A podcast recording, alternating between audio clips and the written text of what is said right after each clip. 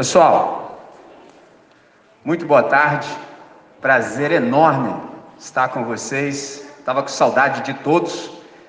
A semana que se passou, nós não nos encontramos e quando eu me encontrei com alguns de vocês na aula, vocês falaram: Poxa, professor, estou com saudade assim da Assembleia, senti uma falta. Eu fiquei feliz com isso, porque de fato faz falta. Então, se você está com vontade de participar com intensidade, eu te dei esse presente, entendeu? Um exemplar do Novo Testamento. Se você está com vontade de participar com toda a intensidade desse momento, vem comigo ao Evangelho segundo Lucas, ou perdão, Lucas. Ah, já sei por que, que eu pensei em Lucas. Porque foi a senhorita Giovana que leu aqui Lucas.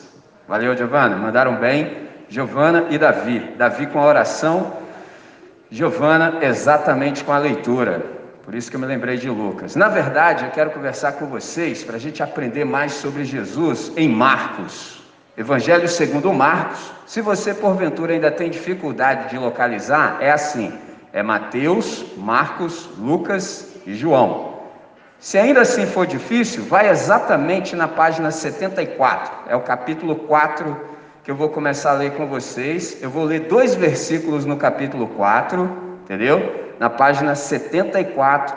Depois eu vou ler a partir do versículo 33 do capítulo 4 e vou até o capítulo 5, versículo 1. Combinado? Então estejam atentos, fiquem ligados, venham comigo nessa leitura. Então é assim, ó. Marcos capítulo 4, começando no versículo 1 e 2 dizem assim: E outra vez começou a ensinar junto do mar, e ajuntou-se a ele uma grande multidão, de sorte que ele entrou e assentou-se num barco sobre o mar. E toda a multidão estava em terra junto do mar. Ensinava-lhes muitas coisas por parábolas e lhes dizia na sua doutrina. Agora, versículo 33 em diante. E com muitas parábolas tais, lhes dirigia a palavra, segundo o que podiam compreender. E sem parábolas nunca lhes falava, porém tudo declarava em particular aos seus discípulos. E naquele dia, sendo já tarde, disse-lhes: Passemos para o outro lado. E eles, deixando a multidão, o levaram consigo, assim como estava no barco e havia também com ele outros barquinhos. E levantando-se um grande temporal de vento, e subiam as ondas por cima do barco, de maneira que já se enchia. E ele estava na popa, dormindo sobre uma almofada. E despertaram-no, dizendo-lhe: Mestre, não se te dá que pereçamos? E ele, despertando, repreendeu o vento e disse ao mar: Cala-te, aquieta-te. E o vento se aquietou e houve uma grande bonança. E disse-lhes: Por que estáis tão temerosos? Como não tendes fé? E sentiram grande temor e diziam uns aos outros: Mas quem é este que até o vento e o mar lhe obedecem? Entre mentes, chegaram ao outro lado do mar, a província dos Gadarenos. Seu texto magnífico. Presta atenção, eu ensinei para vocês que nós deveríamos sempre nos aproximar do texto sagrado desconfiado de que alguma coisa aqui que a gente ainda não percebeu. Primeira coisa que eu chamo a atenção para vocês é que Jesus, ele é o professor por excelência, entendeu? A aula dele é uma coisa magnífica, entendeu? E ele tem um método didático pedagógico incomparável, que é falar por parábolas. Traduzindo, Jesus é o melhor contador de histórias do universo, entendeu? Não há quem possa se igualar a ele. E ele conta muitas coisas para quem está ligado. Quem não está ligado, passa. Agora, para quem está ligado, você fala assim: eita, então é isso que ele quer dizer. Por exemplo, note que no texto ele sempre conta para todo mundo, mas ele tem um ensino personalizado para os seus discípulos. Então ele conta para geral mas tem uma hora que ele chama os seus e fala assim: ó, isso que eu disse para todo mundo, na verdade significa isso isso e isso. Por exemplo, algumas pessoas fazem isso comigo, entendeu? Eu converso com as pessoas às vezes por horas, horas e horas e horas e horas, com data marcada. Toda sexta-feira, a partir das 20 horas. Tem hora para começar, mas quase nunca para acabar, porque a galera é curiosa, entendeu? Então eles querem saber o que de fato está escrito. E eu conto para essas pessoas, aprendi isso com Jesus de Nazaré. E aí é interessante quando a gente se aproxima desconfiado do texto, que a gente percebe que Jesus também é inteligentíssimo. Você prestou atenção que ele estava dando uma aula e chegou uma galera, chegou uma multidão, a galera era interessadíssima em ouvir o que ele tinha para dizer. Só que tem um problema. Nos dias de Jesus não havia isso que eu estou fazendo uso agora, amplificação. E tinha um segundo problema, qual? Segurança. Era muita gente. E Jesus é um tipo de ser humano extraordinário as pessoas começaram a perceber que se tão somente tocasse na orla da roupa dele, você ficava curado. Imagina em dias de pandemia, entendeu? De Covid-19. Existe um ser humano na face da terra que se você tão somente tocar nele, você fica bom. Ou oh, imagina a multidão querendo tocar em Jesus. O que, que ele falou? Faz o seguinte: prepara sempre um barco. Se a galera vier, a gente mete o pé. Pegou a visão? Mas tem um outro detalhe nem todo mundo conseguia compreender o que Jesus falava, então ele falava por parábolas. Aqui nesse texto, nos versos 1 e 2, ele resolveu esse problema triplo. Primeiro, ele resolveu o problema da amplificação, porque não dá para falar para a multidão sem amplificação, mas do jeito que Jesus fez, dá. Aí você fala, e como é que foi? Ele pegou um barco, colocou dentro da água e pediu para a galera levá-lo um pouco mais para dentro do mar. E a galera ficou na praia, certo? A galera ficou lá na praia, imagina que onde vocês estão é praia, e eu sou Jesus, estou dentro da água, do barco. E aí ele se assentou, entendeu? E começou a falar. E aí acontece uma coisa fenomenal. O que? O vento leva a voz para a praia. Então ele resolveu a questão da amplificação e resolveu a questão da segurança, porque assim a galera estava lá e ele estava aqui na tranquila. Mas você fala assim, André, e o terceiro aspecto? Que é a falta de compreensão da rapaziada. Ele falou em parábolas. E aí tem um detalhe. Tem um texto aqui no contexto que diz assim, ó, versículo ah, que fala sobre quem tem ouvidos para ouvir, ouça, o versículo 9. Observe. E disse-lhes: Quem tem ouvidos para ouvir, ouça. E o 10. E quando se achou só, os que estavam junto com ele, os doze, interrogaram-no acerca da palavra. Aí você fala assim: peraí, Michelin, qual é essa frase aí? Quem tem ouvidos para ouvir, ouça. Isso não é óbvio? Não. Lembra que eu ensinei vocês se aproximarem desconfiados? Nem todo mundo que tem a faculdade da audição significa que ouve a Deus. Ouvir a Deus não é escutar, é obedecer. Por isso que quando ele encerrou os ensinamentos, ele disse: Quem tem ouvidos para obedecer, obedeça. Pegou a visão? Porque escutar Muita gente escuta, o que não se traduz em obediência. E aí o texto seguiu. Aí ele deu uma ordem para os alunos dele, eram doze. Vamos passar para o outro lado? Eles estão num lugar que tem o um nome triplo também: Lago de Genezaré, Mar da Galileia ou Tiberíades. E aí Jesus tinha um compromisso do outro lado, certo? E aí eles entraram no barquinho. Só que aí, com essa galera, foi muitas outras pessoas nos barquinhos junto. Só que no meio do processo aconteceu um negócio interessantíssimo. Viaja na ideia. Quando a gente fala barco, você deve pensar assim, que é uma embarcação gigantesca. Mano, o negócio estava mais para canoa. Era mais ou menos isso aqui, ó, de barco, e o resto era água. E aí Jesus, como ele estava cansado do dia, porque Jesus trabalhava muito, era muita gente para atender, era muita gente cheia de necessidade. O que, que ele fez? Isso aqui, ó. Deitou e dormiu. E dormiu mesmo, cara. Só que enquanto ele estava dormindo, cara, aconteceu um negócio interessantíssimo no lago de Genezaré. Mano, a palavra que tem no texto original é como se tivesse havido um terremoto, entendeu? Mano, começou um maremoto, vento para tudo que é lado, onda gigantesca, e os caras como? Com o olho desse tamanho. Eu não sei você, mas assim, você já tentou dormir num lugar desconfortável que não seja a sua cama? Você consegue? Você consegue dormir, por exemplo, quando tem alguém te olhando? Eu não consigo. Aliás, eu não consigo nem dormir. Eu tenho muita dificuldade para dormir. Eu acho que dormir é perda de tempo, entendeu? E aí Jesus está lá dormindo tranquilaço. Mano, pensa comigo. Tá ventando a beça, entendeu? Tá ventando. Tem água vindo em cima de você, diz o texto que a água passava por cima do barco, o barquinho enchendo d'água, E Jesus dormindo na boa, na tranquila. Pausa. Aí você fala assim, Michelin, isso não é normal não, cara. Como é que alguém pode dormir no meio de uma bagunça dessa? Tem duas razões. Primeiro, eu já disse, Jesus estava muito cansado, entendeu? Jesus é 100% homem e 100% Deus. Então ele está cansado do dia a dia, entendeu? Foi muito trabalho durante aquele dia. Deitou para dormir, mas tem um segundo aspecto.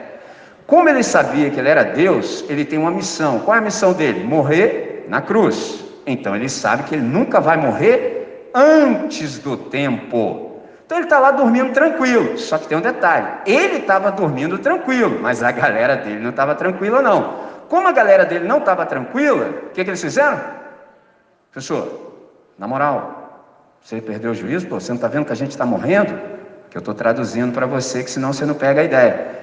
Aí olha só, Jesus dormindo, entendeu? Dormindo. Os caras, alunos dele, estavam tudo bolado, levantaram. Ô senhor, senhor, a gente está morrendo aí, professor, faz alguma coisa. Ele simplesmente levantou e fez assim, Assim mesmo. Você tem algum animal de estimação? Já viu quando você tem um cachorrinho que ele está enchendo a paciência, você fala assim, cala a boca.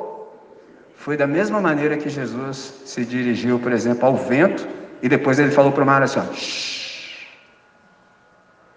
quando ele deu essa ordem dupla, aconteceu um negócio extraordinário. Por quê? Pensa, se Jesus tivesse dito tão somente ao vento, o mar ia continuar balançando, certo? Só que ele falou: e acalma-te. Cara, naquela hora, imediatamente ficou retinho o mar de novo. O surfista chama isso de mar flat. Tudo tranquilo. Aí o que, que aconteceu? Os caras que estavam com medo de morrer antes ficaram com o olho gigante de novo. Qual é essa parada aí, meu irmão? Que cara é esse? Que até fala e o mar e os ventos lhe obedecem. Interessante essa pergunta, né? Essa é a pergunta da nossa vida. O que está acontecendo aqui, galera? Pensa. Jesus levanta, faz isso e depois vira para os caras e dá uma bronca. Ei, qual é de vocês? Por que vocês são tímidos assim? O dia que eu li isso a primeira vez, a minha alma até saiu do meu corpo. Já falei para vocês, eu sou uma pessoa tímida, eu sou muito tímido. Só que eu entendi que a timidez aqui do texto não é um traço de personalidade. Eu nunca vou deixar de ser tímido. A timidez que Jesus está falando aqui é covardia, é falta de fé. Aí você pensa, peraí, peraí, peraí, peraí, o que está acontecendo aqui? Você pensa assim, pô, se esses caras eram alunos de Jesus, Jesus estava lá tranquilo e falou que eles deveriam ter fé, então será que eles deveriam ter feito o mesmo que Jesus fez, se levantado e falar, ô vento, fica quieto aí, mar, acalma-te. Não, a questão não é essa. Você então qual é a questão? Porque a gente precisa responder essa pergunta. Quem, pois, é este que até o mar e os ventos lhe obedecem? A resposta é óbvia é Deus. Então, se a resposta é óbvia, tem algo mais profundo para a gente compreender aqui. A grande questão, pessoal, não é olhar para Jesus simplesmente como Deus e saber que Ele pode fazer isso com a criação. Isso é óbvio, por quê? Porque Ele é o Criador. Então, isso não tem nada de mais. A grande questão é o contrário. Ou seja, não é as coisas que Deus pode fazer do lado de fora a grande questão é o que pode ser feito do lado de dentro, ou seja, no íntimo do nosso ser. Aí você fala, como assim? Observa de novo o texto. Quem, pois, é este que até o mar e os ventos lhe obedecem?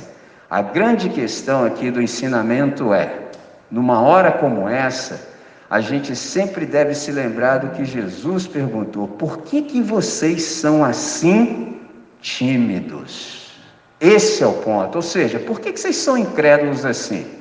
Vocês não são meus alunos? A resposta é óbvia: sim, Senhor, somos teus alunos. Vocês não me viram dormindo? Sim, Senhor, te vimos dormindo. Vocês não são meus adoradores, meus imitadores? Sim, Senhor. Então por que, que vocês estavam acordados? Esse é o ponto. Por que, que vocês não estavam dormindo junto comigo? Qual é a resposta? Porque a gente é incrédulo, Senhor. A gente acha que se a gente ficar acordado e cheio de pânico, cheio de medo, aí sim a situação vai resolver. A gente não consegue ficar tranquilo. Esse é o ponto. Na nossa vida, isso acontece todo o tempo. Por que, que eu vim contar isso para vocês? Exatamente porque vocês são pequeninos ainda. Se vocês aprenderem que realmente Jesus pode pacificar o íntimo do nosso ser com a idade que vocês têm, vai ser maravilhoso. Que se assim não for, você é um sério candidato, por exemplo, a viver ansioso, entendeu? Já viu aquela galera que está sempre roendo unha, sempre com grande expectativa do que vai acontecer ou não? Esse é o problema. Qual é a boa notícia? É possível a gente descansar, ficar tranquilo. Mas mas como assim, André? Ué, Jesus é o nosso modelo. Do jeito que nós vimos ele fazendo, a gente faz igual pela ação do Espírito Santo. Jesus está dormindo? Dorme também, irmão. Fica tranquilo. Mas como é que eu vou ficar tranquilo? Ah, eu vou entrando aqui nessa parada. Não, não, não, não, você não pegou a visão. Se liga. O que, que ele falou? Passemos para o outro lado. Observe em que pessoa está. É no plural. Passemos quem? Todos nós. Eu vou garantir a segurança de vocês porque a nossa agenda é do outro lado, então vocês vão comigo. Agora a grande questão é: observe o versículo número 1 que diz que eles chegaram do outro lado. Traduzindo, todos nós vamos chegar. A grande pergunta é: como nós queremos chegar? Você quer chegar boladão? Ai meu Deus, ai. ou você quer chegar na tranquila? Ou seja, como é que você quer fazer essa viagem? Você decide. Eu já decidi, eu quero ir dormindo na tranquila e quero abrir o olho e já estar lá. Não quero ficar bolado no meio do caminho. Pegou a visão? Passando mó mal. Simples assim. Qual é a boa notícia? É perfeitamente possível que a gente viva exatamente desse jeito. Aí você fala, André, se é desse jeito aí, bom assim, como é que eu faço para viver? Por fé. E eu sei que você me pergunta assim, André, e o que é fé? Fé é confiança absoluta em Deus. Tudo que Deus fala, você só fala assim: Amém, Senhor. É do seu jeito e não do meu. Eu nem entendi tudo, não, porque eu não consigo te entender, mas eu confio. Então eu vou descansar, eu vou ficar tranquilo e quero chegar bem lá do outro lado. Essa é a ideia para essa tarde, já é o suficiente. Vamos falar com quem resolve? Se porventura no íntimo do seu ser, você percebe assim que tem alguma coisa fora de lugar que te deixa ansioso, te deixa ansiosa, está roubando a sua paz, essa é a sua hora. Fala com Deus, fala com quem resolve. Eu vou te dar um minuto simbólico, e nesse minuto simbólico, conversa com o Todo-Poderoso. Fala, Senhor, muito mais do que fazer as coisas do lado de fora, já que o Senhor é Deus, eu gostaria muito que o Senhor pacificasse o meu ser. Gostaria muito de experimentar a tua paz, gostaria muito de aprender a viver tranquilo, sobretudo no meio da tempestade. Quando o bicho estiver pegando, o pau cantando, eu quero ficar tranquilo, do jeito que Jesus ficou enquanto fazia travessia. Vamos falar com quem resolve? Deus nosso Pai, obrigado por essa tarde, obrigado pela riqueza da tua palavra, obrigado pela vida dos meus amigos, Obrigado pelo que o Senhor pôde nos ensinar nesse momento. Eu te peço que tudo isso fique gravado no íntimo do nosso ser, de tal maneira que a gente aprenda a viver da maneira correta, sem andar ansioso, sem andar ansiosa, pelo contrário, com o nosso coração pacificado. A gente quer chegar do outro lado, mas quer chegar bem. E o único jeito da gente fazer isso é por fé, porque sem fé é impossível agradar a Deus. Então, nessa tarde, Deus, grava tudo isso no íntimo do nosso ser. E quando a vida apresentar a prova, que a gente seja de fato aprovado pelo Senhor, que a gente viva com toda tranquilidade, com toda a paz. Então nós oramos em nome de Jesus. Amém, Senhor. Amém. Muito bem.